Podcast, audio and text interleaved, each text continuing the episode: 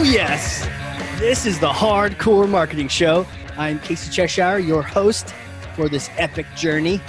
And today's show, sponsored by Cheshire Impact, on a mission to help people maximize their use of Pardot and Salesforce. CheshireImpact.com. Bam. Cool. Here we go. Ready to rock and roll. I actually have the mic in front of me this time, ready to be on top of the ball here. And my guest today, I'm so excited to introduce you to her. If you haven't already met her, if you aren't, don't already know her, she's fantastic. I've worked with her and collaborate, collaborated with her over over many many years, and she is a sales leader, uh, tech enthusiast, and, and it's a perfect combination of someone who knows sales and people and has empathy and knows the tech cold. I think a lot of times in sales, people just wing it, but not this person. I can't wait to introduce you to her. Fantastic. I've worked with her. so excited to introduce you. ABM advocate as well. We're going to pick her brain on that. Regional Vice President of Sales at Demandbase, Catie Ivey. Welcome to the show. Mm. Thanks so much, Casey. Quite the intro. I'm really happy to be here. Well, you know, I'm just I'm just thinking back to the the old days. Of, we've gone skydiving together. We've done so many crazy things, and so all these these like images were flooding my head when I'm trying to follow my notes. I'm like, screw you notes. Let's just do this. Let's go off book here. And yeah, I'm so glad you're here. It's gonna be gonna catch up. I'm gonna learn from you, and this will be fun. Definitely going to be a fun conversation. Lots to reminisce over for sure. It'll make me feel old for a little sliver of the day. For sure. And actually, I know we've talked a lot, we've worked together a lot, but I haven't really ever had a chance to pick your brain on these things. And so I am excited to pass you something. It's really heavy, for me at least. Ugh. Okay, here you go. Thor's hammer. You got it? I, I got it. All right, all right. You mentally grab that with your your mental powers. Take Thor's hammer and smash for me some kind of myth, bogus strategy, misconception. Set the record straight. Sales, marketing, whatever we're listening. Okay. Let's start with one of my favorite topics. So I love salespeople, love sales and marketing, and have been selling or teach people to sell Martech pretty much my whole career. One myth that I get really passionate about talking about is the fact that there seems to be a very big misconception about salespeople in general that we are primarily or sometimes only motivated by money, uh, which I think is fundamentally untrue. Uh, there's so many layers, especially to the great sellers that I've managed, worked with, worked alongside of. Um, and there's just so many layers to why we do what we do and what makes us really good at what we do. Um, and yes, money's a piece of it. I think for all of us, we, we go to work for uh, certain reasons to pay the bills. Uh, but I get a little bit riled up when I hear people talking about how salespeople are all coin operated and literally all you've got to do to get them to do something different is change a comp plan or, you know, throw some, throw some dollars at them. I think it's a lot more complex than that.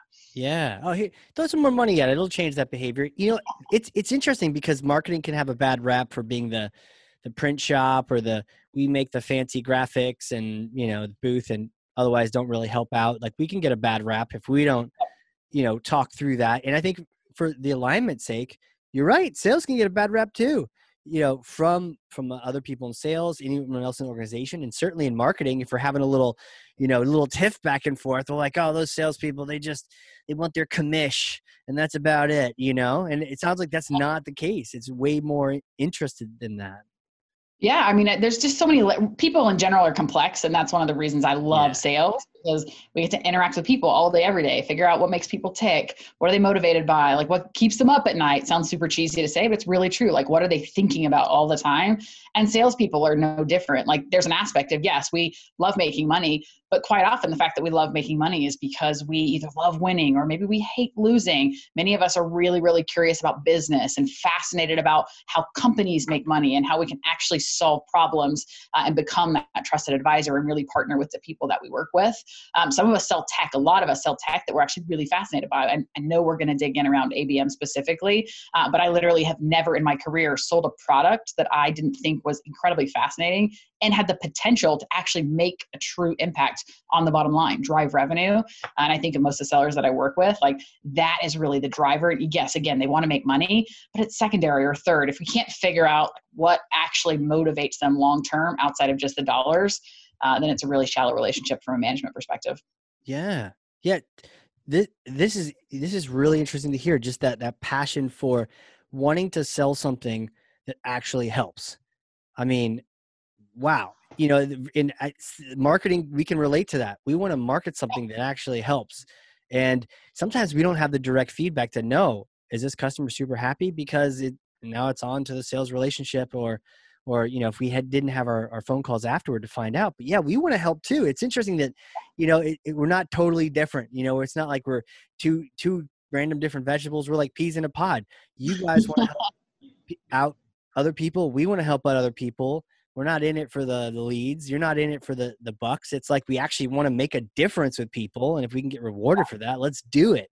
And then the competitive yeah. side comes in yeah, it's, I mean, it's so much about problem solving. We're either trying yeah. to figure out like what are the risks, the problems, things we can help someone avoid, or how do we help create opportunity that didn't exist before, may not have been there, hadn't been recognized.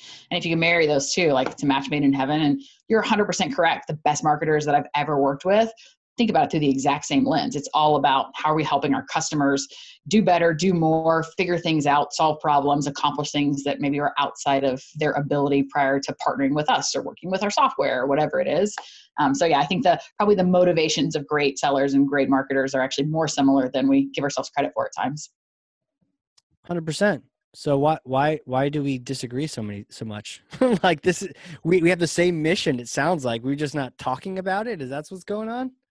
Um, I think that absolutely is a part of it. That's probably a good segue into if you want one more myth that I would love to talk about or yeah. smash your little, you know, Thor. It's your example. hammer. Just keep smashing things. I think there is this really weird conception these days that somehow we've solved this sales marketing misalignment. And anyone in B2B has talked about for years the fact that sales and marketing are not aligned and we're not working towards the same goals marketing cares about the MQLs and they're pissed that sales doesn't follow up with the leads. Sales isn't happy with the leads, like this type of dialogue. And the reality is, we've come a long way. I think the profession of sales and marketing has definitely evolved to be much more focused on revenue at the end of the day, which is going to holistically drive alignment across sales and marketing. But I, I mean, I talk to customers all day, every day, and they may tell me, yep, we've got great alignment with sales. You know, I'm typically working with marketers or selling to marketing leaders. Yeah. Yep, great alignment with sales. I've got a great relationship with our sales leader. But we start digging in and talking about their process, what they do day in and day out, where their target accounts come from, what gets communicated, how often they meet, what types of emails go back and forth. And there's not really a ton of alignment because at the end of the day, there's not a ton of communication. So mm. maybe they're working towards shared goals, but if there's not consistent workflows and communication that's happening, I don't think it's really possible to break that stigma of sales and marketing alignment. Um, so I, I, actually think we have a long way to go in that area, and it's probably the biggest or one of the biggest things holding back revenue organizations and B two B organizations, uh, in my my opinion. So it still is alignment then. It, it yeah. you're right. We have a lot of people. Oh no, it's great. We're good. Yeah, we're we're best friends. Okay. And don't get me wrong, I talk to many customers that, oh, they're definitely challenged with it and they recognize it. Yeah. But there's so many sales and marketing leaders, or I'll talk with CROs, and they seem to think they've got that piece nailed. Yeah. And again, when you start digging into the process and what day to day really looks like, and sometimes even how they're measured, there's just not true alignment where they're not all running in the same direction. They're not celebrating the same victories. They're not all pissed off at the same failures. Like that's what alignment looks like. At the end of the day, we're celebrating the same stuff, we're upset about the same things. Like there's some type of we're on the same mission together. And until we get there, I don't think true alignment is possible. You know, so true, right? It's almost like there's this surface level alignment that we talk about. And oh, it's a great topic for, you know, webinars and white papers. And it's like, okay, you're you're kind of doing it, but you really you really hit me when you're saying like are we actually celebrating the same thing? If if we're mm. not, if the emotion's not there, then we're not we're not really there. We're maybe yeah. it's like we're North and South Korea. We kind of have like a, a room we can go in and we can meet and we can be civil and not hurt each other, but we're separate countries, you know. Yeah. None, none shall pass between each each of these two nations. You know, it's like ugh, it's not that's what you want. You want like a, a, state. We can just drive across the state line. You're like, I'm in a different state. I didn't even notice I left, other than that cute little sign that said like "Bienvenue." You know, that's that's what we're looking for. Yeah, and there's total responsibility and ownership on both sides. Like at, at Demandbase, we'll talk about this more later. But we do a lot of things really well from a process cool. perspective, like the way marketing packages up campaign updates, details, areas to focus. They do it in an email at the beginning of the week. We have aligned management meetings at the end of every week where we're talking about the same metrics, looking at the funnel. But marketing might do that. You know, the email, the wrap up, the communication's perfect. My sellers have to pay attention. They've got to actually read the stuff. they've got to take action. And then vice versa, when we get in a room and sales gives feedback and says, hey, there's this one gap. I really need help in this area. Marketing's got to listen and take action. So, like, it starts with the process and the communication, and then both teams have to be action oriented to actually solve for it. process and communication and then we actually have to take action on it afterward. I, that's a great i see like that formula in the sky kind of thing like sky rating.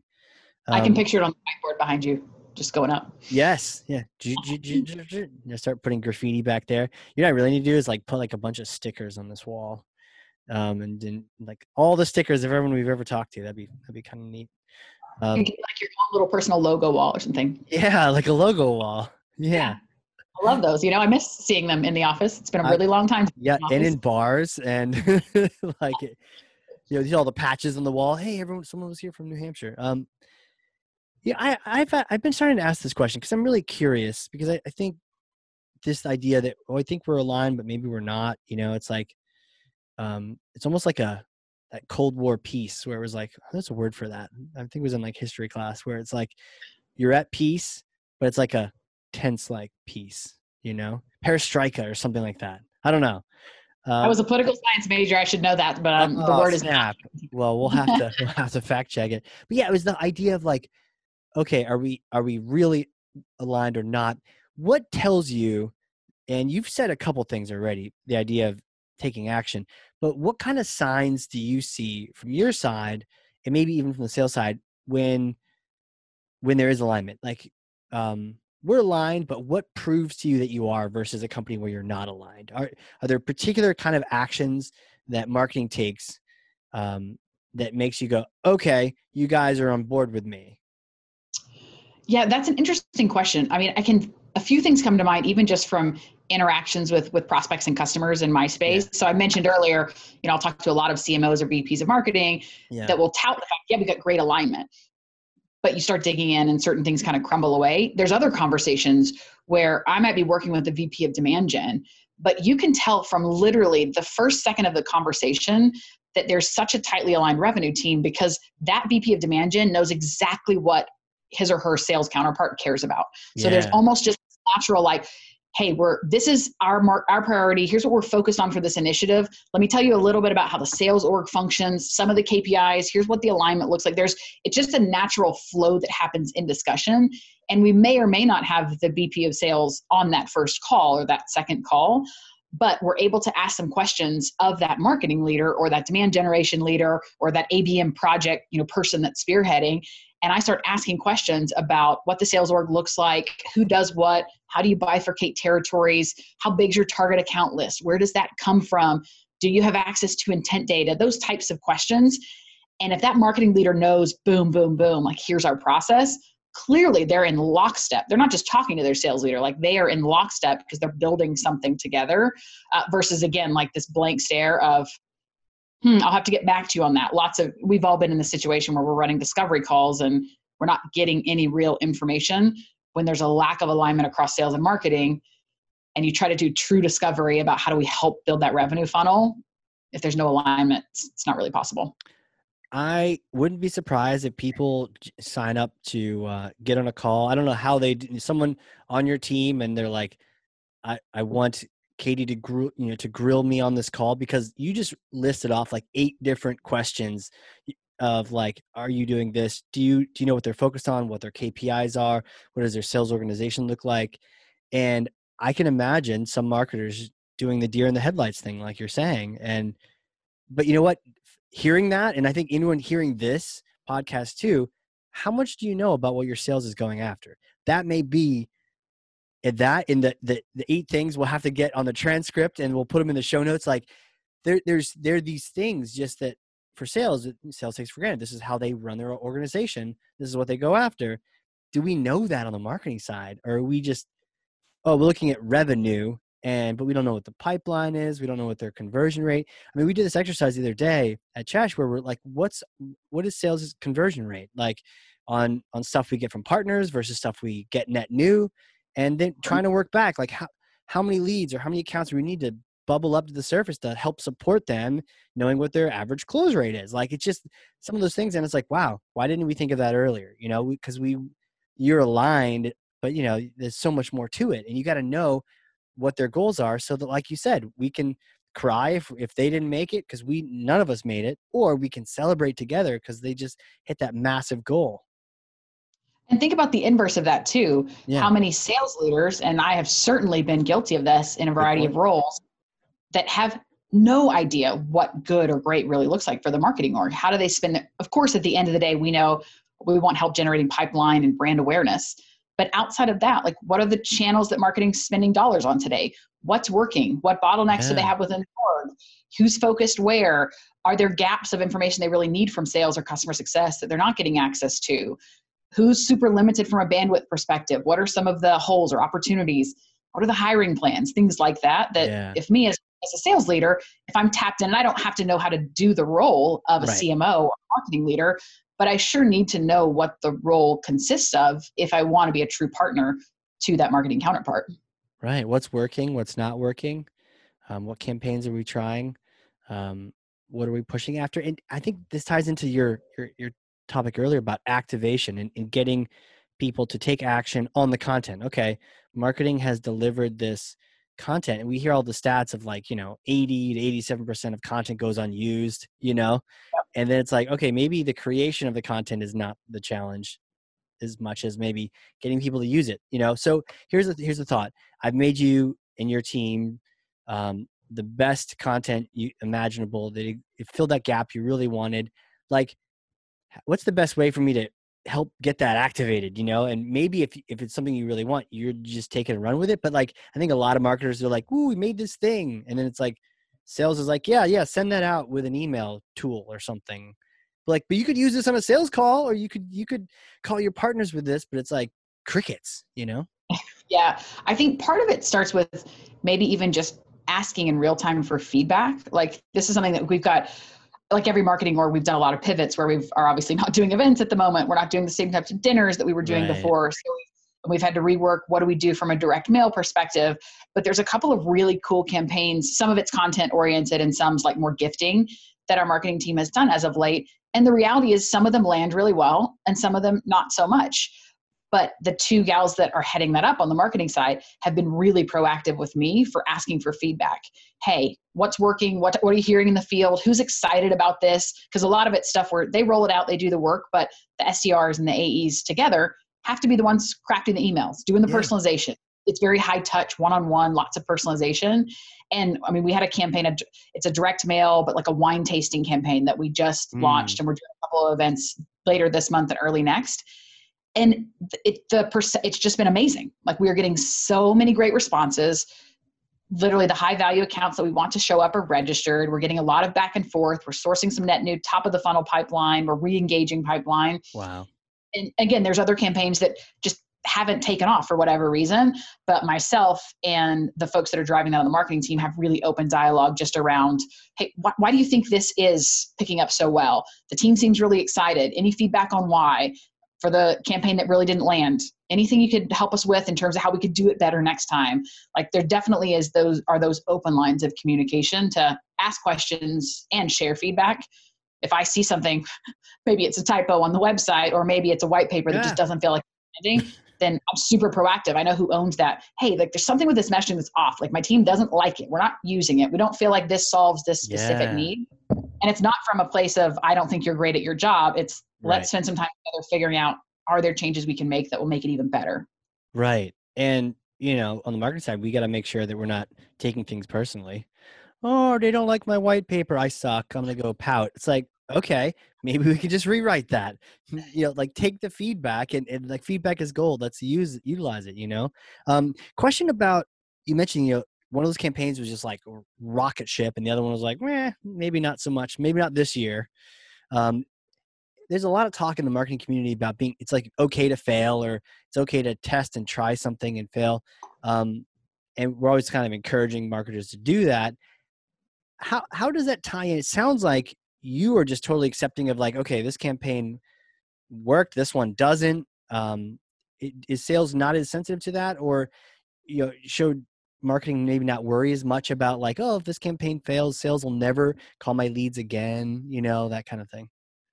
Yeah I, at least at Demandbase there's definitely none of that perception. Right. i think the answer question though is a little more complex in because it depends on a lot of variables depending on the, what your market looks like specifically. If you're selling a relatively inexpensive product and you do a ton of volume within that campaign, then it could be a lot of money you're talking about if there's a miss. So for us, most of our campaigns are relatively personalized yeah. uh, because our, our marketing and sales is pretty targeted. So again, if we have a miss, it's not like huge amounts of budget that are down the drain. So I think that's probably the other thing to think about there. But it's certainly you're not it's not costing you trust with my team if you put something out and it happens to not really land. Yeah, like no response.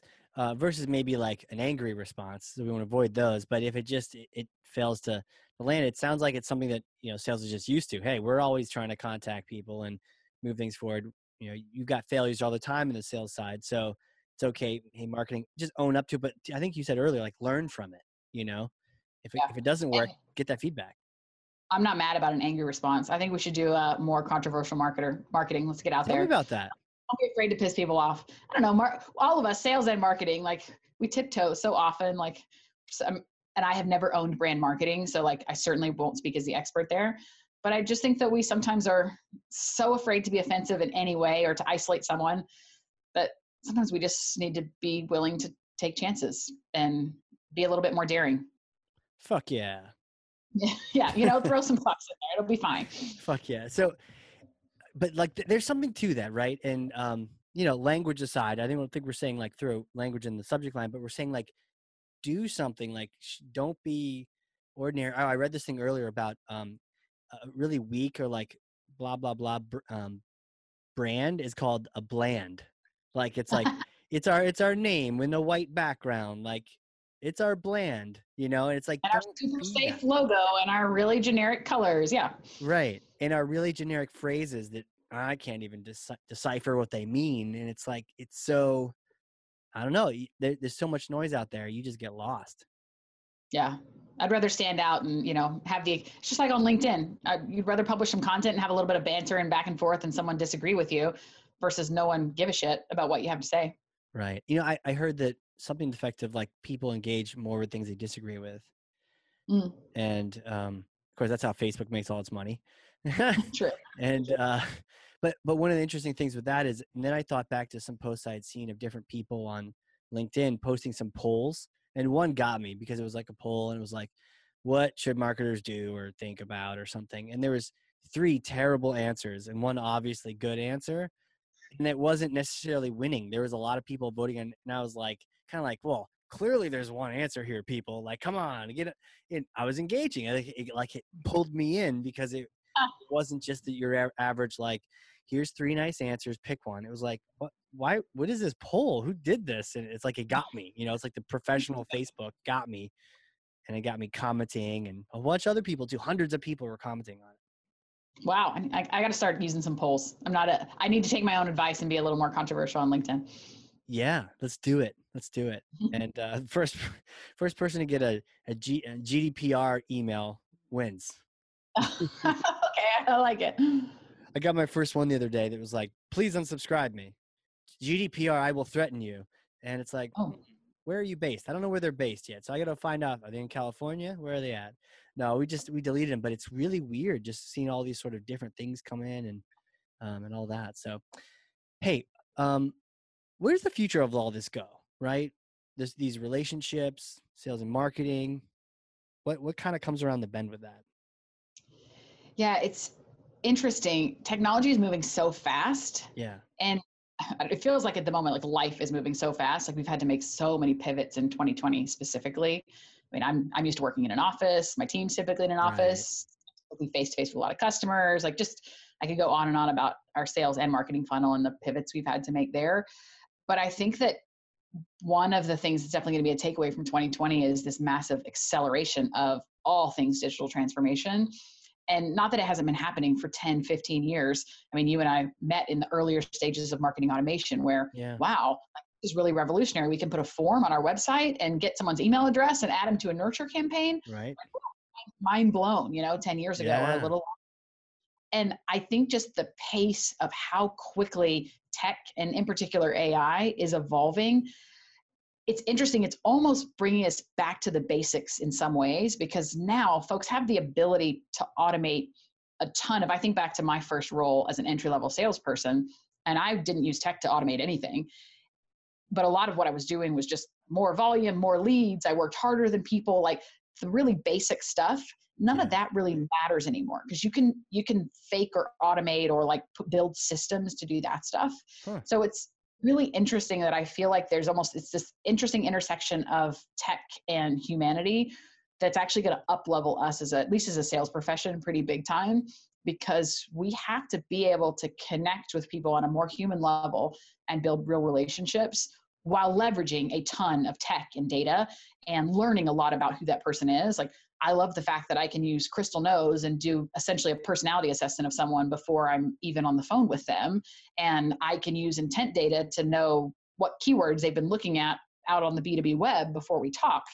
But at the end of the, and of course, I'm going to incorporate that into my talk track, the questions I ask, how I tailor my discovery or my product demo.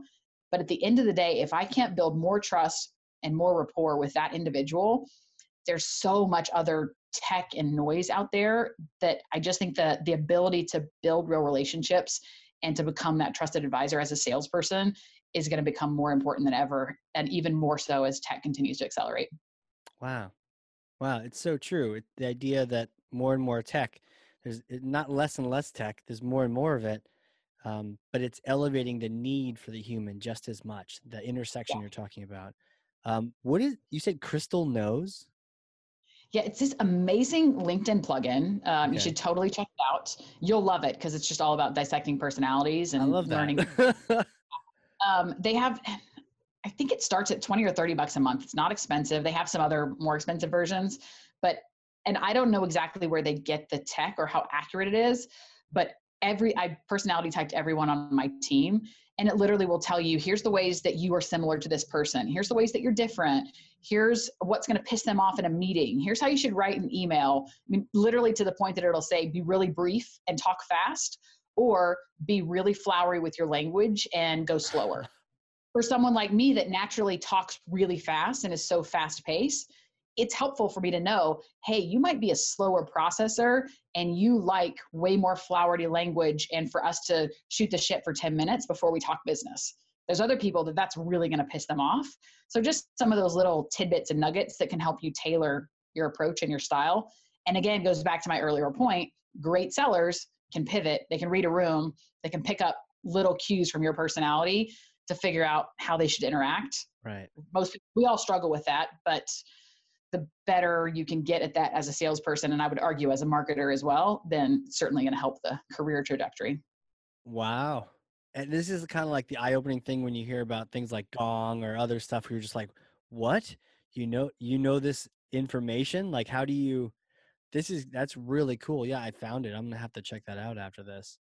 Um, yeah, since work from home, Gong has become my single most favorite piece of technology ever, hands down have have you like made any sort of like because I've hear, I've heard speaking of uh, swearing earlier that um, I think it was on a, a previous episode that uh, it, those that swear um, those epi- um, calls where the sales rep swears uh, close rates higher.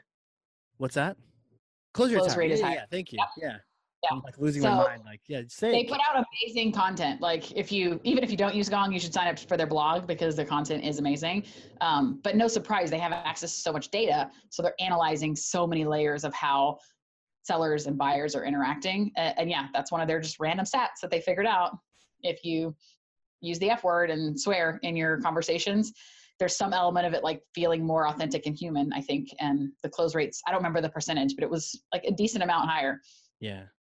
And I imagine it goes toward like authenticity and you yeah. know just being yourself. And we know sales likes to swear anyway, so it's just it's, instead of being a it, it also instead of being a filtered version of yourself, you're just yourself, and because you're trying to get trust, right? And I think people can sense when you're being like not yourself.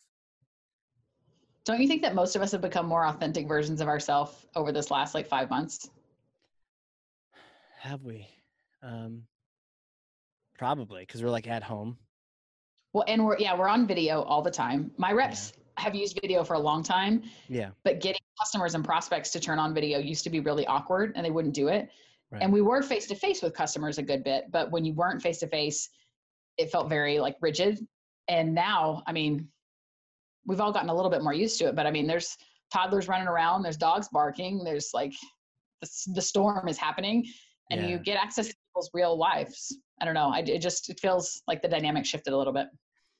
For sure, because we always did internal video calls. We're all remote anyways. We always did internal video calls, which was cool. So we are used to it. But then usually the customers didn't, um, right? And customers and clients, yeah. they were just like, oh, um, and you don't want to be like the one person sharing video and no one else is. So they're like staring at you, eating your lunch, and like you forgot. I, I make my I make my team turn theirs on even when no one else does, and I don't think they love me for it. But it's amazing though when you turn yours on. So often the person on the other end also turns on video. And if they, they then apologize for their Peloton hair and that their dog is there, but you're building a more authentic relationship. 100%. 100%. Yeah. Yeah. It, it's, it's them. If they don't turn it on, you know that they're, they're a, a weirdo. Like, ooh, no, I'm just going to look at you.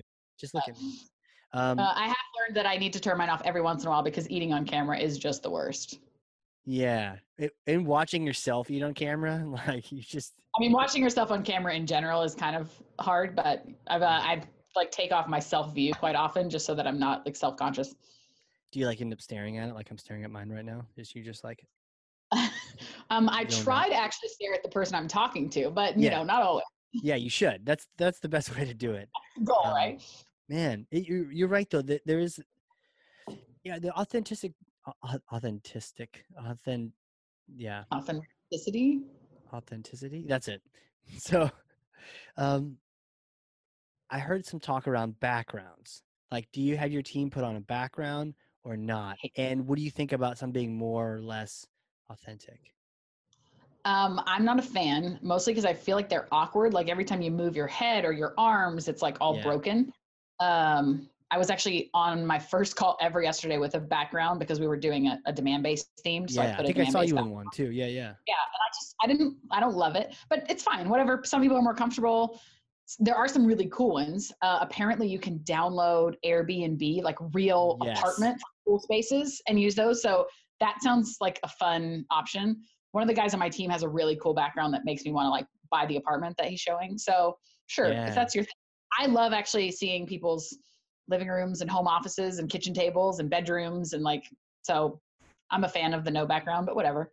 For sure. Yeah, you know, it's probably just, you know, the just like we finally got people on video now now pe- maybe some people want to have the background on somebody brought up the other day that like you know maybe they don't have any space and they're sharing a room with someone else and they just want to do that cool if that's what you want to do great but i, I think you know, the conversation that started this was just actually we're we're kind of we're all in the same shit together it's not like you're at home and no one else is and you're trying to like hide it a little bit but it's like we all got crazy thing. I had my son come in on a webinar and he was like, "What's the I- iPad password?" I'm like, "This is not a good time."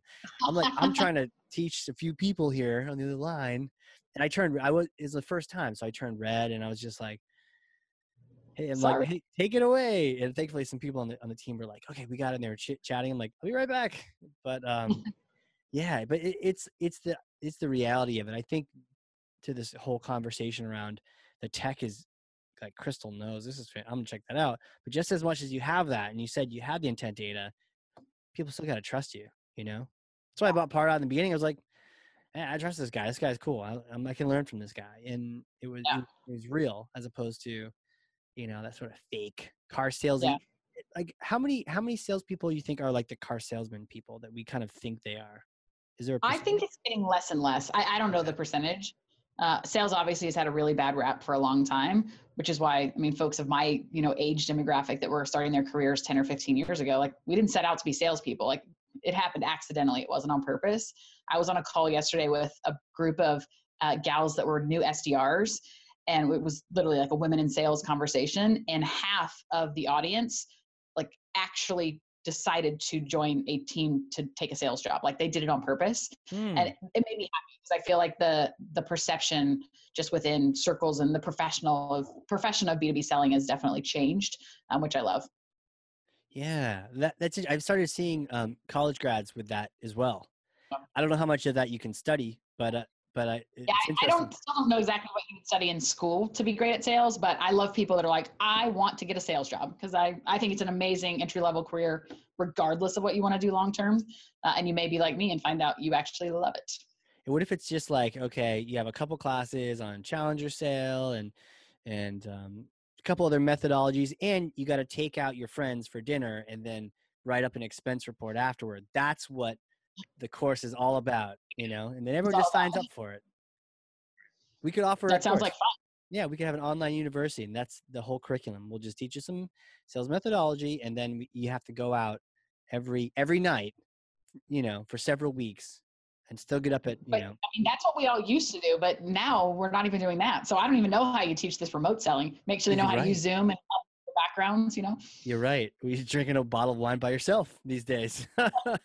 yeah. um, how do you do a happy hour 101? Yeah. Well, how how how are you sort of navigating that you can't be in person as much you know or at all yeah it's been interesting from a sales perspective mm-hmm. it has literally impacted us not at all really? um the i mean the one thing that has changed with covid and so many like just ripples in the economy we're definitely having more c-level folks that are involved in our sales process yeah. there's more eyeballs on any contract that gets signed there's more scrutiny on dollars but that's not typically a bad thing as a salesperson like we're always trying to get at least a CMO or a CRO to engage with us, make sure we're aligned. Do we understand their priorities? Are we focused on the right things? Yeah. And even a year ago, like, nope, my my DG guy's got this. He's handling it, mm. and struggle to get the attention of uh, of an exec or a broader team. And so that has certainly shifted. But again, they're all on video. I mean, if you would have asked me six months ago if we've got a really big group of decision makers at a strategic op, I'm going to get on a plane and I'm going to go meet with them in person for two hours. And I'm going to take them out to dinner and we're going to do the whole thing to build relationships. And I love that and I miss that. And I hope yeah. we will do some of that again. But I've also learned I can have a group of seven decision makers from a really strategic account on a Zoom and we can accomplish a ton. Our close rates have gone up, not down. I mean, I think from a remote selling perspective, we're going to realize that we actually don't have to spend as much money as we thought we did. Um, which you know CFOs everywhere are going to rejoice. So I think that's I a positive the biggest challenge is the team dynamic. Like I love being in an office with salespeople.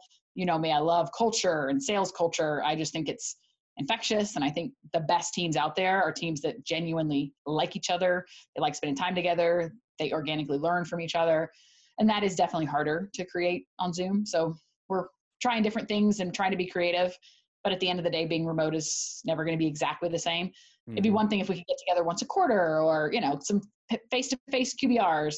I'm hoping we can start weaving some of that stuff in relatively soon, but that's been the biggest learning curve for for me as a leader for sure.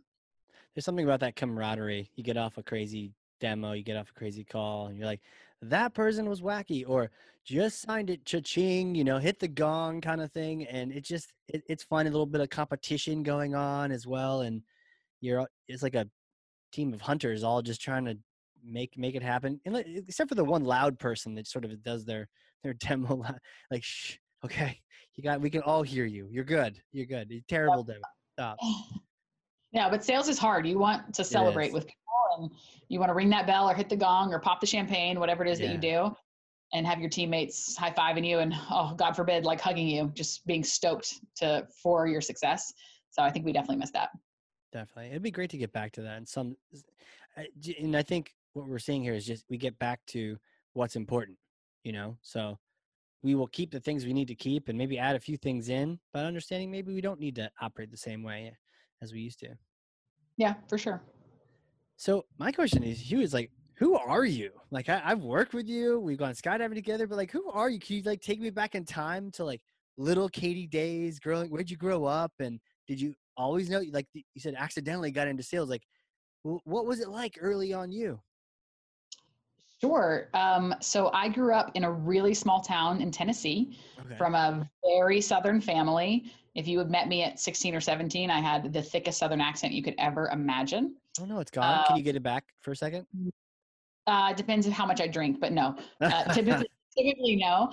Uh, so I took, I graduated high school a year early and set off to do a gap year. So I was going to live in Australia for six months ended up joining a nonprofit and working overseas for almost five years before I came back to the US and went to school.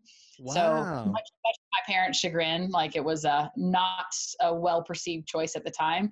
Best decision I've ever made in my life. I learned so much. I lived in Australia, but spent tons of time all across Southeast Asia and the Pacific Islands, leading a lot of relief and development teams. It was basically relief and development and team leadership and project management and fundraising, lots of things you don't expect to learn at 18, 19, and 20. Um, and was incredible building blocks for the rest of my life. So I came back, went to school. What kind of a nonprofit was it? It was called Youth with a Mission. It was a religious nonprofit. Um, they do a lot of things, so really broad, but amazing. They do some really great work all over the world. Um, we're still involved in some of the healthcare work that they do in Papua New Guinea specifically. Wow. Um, so really cool organization. Uh, debated staying even longer. Finally decided I needed to actually get a degree and go to school. So I came back, toyed with, study, bounced back and forth between studying business and political science. I honestly just found poli sci and international affairs more interesting. Yeah. I definitely thought I would end up traveling and end up back overseas at some point. Um, toyed with getting a law degree after undergrads, but I was broke like every college grad. So took a job at a company called Meltwater. Some people have heard of it. Uh, they did like media monitoring, PR software. Uh, they're, they're still a big player in the PR space. Um, back in, oh, this was 07, 08. We basically sold Google alerts that people paid for with some other bells and whistles, of course. But it was, let's be honest, it was basically a, a gritty, entry level, full funnel sales cycle. Uh, took it because there was some opportunity to travel and back overseas at some point and just fell in love with the motion of selling, loved the company, amazing culture. Um, I ended up leading teams there really quickly. So I didn't know sales and didn't have a background in sales, but I had led so much during that gap year season. Mm. So I brought a lot to the table from a management perspective. So six months in, I was leading teams, figuring out sales kind of as I went. Uh, but I stayed with them for five years. Again, loved the company, learned a ton about sales. Um, and right after that is when I joined Pardot. That's when I met you um, did sales at Pardot, lived through the acquisition, stayed at Salesforce for a season after. Uh, that's where I tell people I actually learned to process uh, around sales.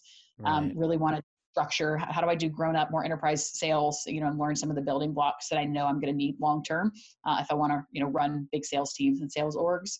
So Salesforce and joined a really small, scrappy startup, ran customer success and sales uh, for about a year and a half through to an acquisition, then joined Marketo, ran a commercial team there for years, uh, and then ended up at Demandbase. So pretty nice. obsessed with Martech. Most of my entire career has been sales tech, Martech. Um, I just I love the revenue piece of the org. I'm fascinated by marketing, even though I'm definitely a, a salesperson at heart. So uh, mm-hmm. Uh, love being involved in tech that gives me access to to learn both sides of that coin. Jeez, jeez, like, like wow. And, and it's interesting that it was you didn't you weren't like I'm gonna be a salesperson you were just leading teams, even even in the gap years, just helping out a nonprofit, PMing, holding people accountable, and leading people. And that I was pretty bad at sales early on. Were you? Yeah, I mean, most of us are really, but it was I wasn't one of those stories that you hear people that just like get that first sales job and are like the top of the charts from day one and sort of always crushing. Again, I was a natural at the leadership and the culture stuff but geez, the sales motion was so far outside of my comfort zone. And I knew nothing about business, but I loved selling because I was naturally very curious about business and people. Mm. So I felt like I was learning a ton all the time about both of those pieces. Being curious. What about the selling part was the hardest for you when you were picking it up? Other than not talking at the speed of light, that was the biggest. Um, I still oh, like, like slow down. They're like slow down, Catie. Yeah. Okay. I mean, I remember my first like six months on the phone. Like my manager couldn't understand me. No one.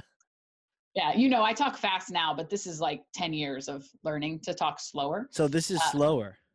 Yeah, this is much slower. Oh wow. Yeah, awesome. I know. Uh, I have still have a lot of. We all have room for improvement, so it's still an area that I'm focusing on. Well, no, it's okay because um, people can listen to this podcast at like point point five speed. It's it's okay. I know I listen to everybody else on any recording at like 1.5, 1.75. Yeah, like, get to the point. Come on, let's go. Yeah, definitely can't speed me up on anything. That's for sure. Um, yeah, and I think just understanding because at Meltwater we didn't have a territory model, so we were literally selling to small companies, big companies. I mean, just some of the things you take for granted, like not understanding how public companies function. What's an earnings report? What types of metrics am I looking for here? How do I understand how they make money? What's a total addressable market? I mean, yeah. just so many layers that I don't think you can be great at selling anything until you understand business. So it took me a while to get there. Hmm. Hmm. Wow. Do you want to um, hear one other story? Yeah. Since you asked about my background, do you want to know? Because you took me skydiving for the first yeah. time. Right. did I did you I can't remember how well I knew you. Did I tell you that I was terrified of heights? Um, well, a lot of people are. I I don't remember specifically if you so said that. I probably pretended to be really brave because that's my natural MO, but I was really terrified the first time. And it's because one, the second year I lived in Australia, I jumped off a really high cliff. I was cliff jumping and broke my back and like had what? a, it, I ended up fine, but if I had landed a little bit different, it would have been like disastrous. So I had a crushed fracture in my vertebrae. And ever since then was terrified of heights. So when I went skydiving with you and your team back in whatever year that was, yeah, it was like a big pivotal moment because it was me conquering that fear. Dang. Yeah. Dang. So you broke your back and you're like okay and walking around. Yeah. Yeah. There's different types of fractures. Like it wasn't. I didn't snap my spine. I just crushed a vertebrae. Like the little like building blocks of your spine. You can get crush fractures on them. Right. So is this like a crazy Catie moment where you're like, yeah, let's go cliff jumping. Let's just see what happens. No, we did it all the time, but this was just a little bit higher kind than normal. Yeah, and I landed not almost perfect, but when you're really high, you have to like have the perfect pointed toes, or else it's kind of like hitting concrete. Jeez. Jeez. Yeah, there you go. They're leaving you with a, a personal story there. Uh, so you can know that, that skydiving was really impactful. Well, that's cool. I'm really glad you did it because not everyone wanted to, and it got to the point where just like, yeah, anyone that wants to go, let's go. Like and, I went back a second time because I realized I had I really loved it the first time, and I was like, okay, yeah. I need to go again now that I know I'm not terrified. Yeah. So I encourage. So you got two jumps under your belt. Mm-hmm. Wow, wow, that's but fantastic. Wow. I'm due for another one. You are due for another one. Yeah, that'd be that'd be fantastic. It also the have you done an indoor tunnel yet? No. It's uh I really liked it. It was for like for business events. Like, hey, I know you just met me, but let's go fly in a tunnel. And they're like, okay, and it was great. Um, less fear, right? Because you can't actually die, but yeah. um, but it feels the same, which is interesting. Interesting. I'll have to check it out. Yeah. again, if ever I'm allowed to be like in public with humans again. I know all this air cycling around. I don't know what people will do. Um, huh? Huh? Oh, crazy. So I had a quick question because I, I, I can't possibly let you go before. So you're at Demandbase and you're in and around ABM, and I wanted to get your take on like what what is your take on what it is, and it, are there any ingredients that you see make for successful um, the strategy inside and actually executing it? So it's not rocket science, if we're mm. going to be honest. Like, yeah, ABM has obviously become a buzzword. We all talk about it. We throw it around like it's some new thing. ABM is just marketing and selling to accounts versus to like the entire universe of people that could ever be your buyers. Okay. And I mean, anyone that's been in sales, like old school, even like folks before my generation, typically sales was, hey, here's my 10 money accounts and I spend all my time and all my money on these hmm. 10 accounts. And I know the people really well and we golf or we drink or whatever it is that we do. Like, I mean, that was sales of my parents' generation or your parents' generation. And obviously with marketing automation and all the volume and the tech that we built in 10 15 years ago we had this opportunity to kind of shift to this very much volume velocity motion where there was a ton of volume and it was all about casting this really really wide net and then filling that top of the funnel you know if you've got to get if it takes you a thousand leads to get three people to convert on a demo then let's get a thousand leads and we'll get to three demos whatever right. the equation like um, and i'm not discrediting that like if that model works and there's tons of businesses that that model works really well it's great but if you're trying to sell to a very finite universe if you've got a product that hey we want this subset of the fortune 1000 or you know right. there's a very defined universe of companies that should buy from us work with us or maybe it's you've been in market for a little while and hey we clearly know these are successful happy renewable customers and these are not Right. I would argue that you should focus all of your marketing and sales resources on how do we get more of those happy, successful, renewable customers, um, or that exact enterprise footprint, whatever it is that you're trying to bust into. And at the end of the day, that's all ABM is. It's all about helping you sift through a ton of data to figure out how do you either build a target account list from scratch or how do you rank and prioritize a list that you have um, and there's other really interesting tech that you pull in as part of that and, and that's why you partner with whether it's a Demandbase or someone else in the space you're looking for things like intent data. What are buyers at that company researching out on the B2B web? They're not on your website yet, but if they're reading a ton of content on Forbes.com and the New York Times and the Washington Post on account based advertising, my reps need to know that because clearly yeah. that's someone that is in market for what we do so it's funneling that type of information uh, it's helping you get really strategic at how you do you know top of the funnel advertising uh, middle of the funnel how do you personalize the experience when someone hits your website again if it's only 500 accounts you want to sell to if those 500 accounts hit your website you want it to look like it was built for them and yeah. you sell to them your products work really well for them you know maybe you've got a case study of their direct competitor things like that. Like you can do all of that mm-hmm. with abm tech and then you're getting that information to sales over in real time. You're helping arm them with that outbound motion because if your universe is very finite then the reality is salespeople can't just sit back and wait for what's that next inbound lead that comes in. I love leads. I love inbound. Like it's wonderful. It's not going away. But still I, my guys have a very finite list of hey these are going to be our best customers. Out of your boston territory that you own these are 40 accounts that we know we need to land. Mm-hmm. and so we're going to channel our marketing sales outbound all of our muscles around those accounts. Really that's that's all abm is to me. And do you have a problem calling it like account-based marketing if it's like sales is doing it too or yeah i mean to me it's account-based sales and marketing or account-based everything. I don't know that it needs a buzzword. It's just b2b marketing like yeah. it's different than how you would market to consumers. To consumers, absolutely. Like I could buy shoes. There, anybody in the world can buy these fabulous pair of shoes. So you want to market it everywhere. Right. That's different. You've got a product that costs eighty thousand dollars and it's very for a very specific buyer within the enterprise. You probably want to market those products differently, in my opinion. Yeah, yeah, I could see that being the case. Uh, I love the way you explain it. I think sometimes marketers can get overly complicated. We can make it bigger than it needs to be because we like to make things full of jazz hands, right? And it's like, well, actually, we're just focusing on some certain accounts, and you know, all the way back to the old school movies on sales, they were going after accounts too. So yeah, yeah, yeah. We do overcomplicate it though. I, I talk to companies; they're like, well, we're for the next 18 months, we're building our ABM framework, and then we're going to do it. I'm like, okay. I mean, that's great. I understand there's a lot of strategy and a lot of tech, and that stuff's really important but what's going to happen over the next 18 months? Like how much are you going to leave on the table by not doing anything even though you've identified oh we need to be more account centric in our approach? Like right. let's figure out what's the easy stuff. What are the big rocks? Are there ways we can help you be more account centric in your approach now? Because you can probably do that tomorrow not a year and a half from now.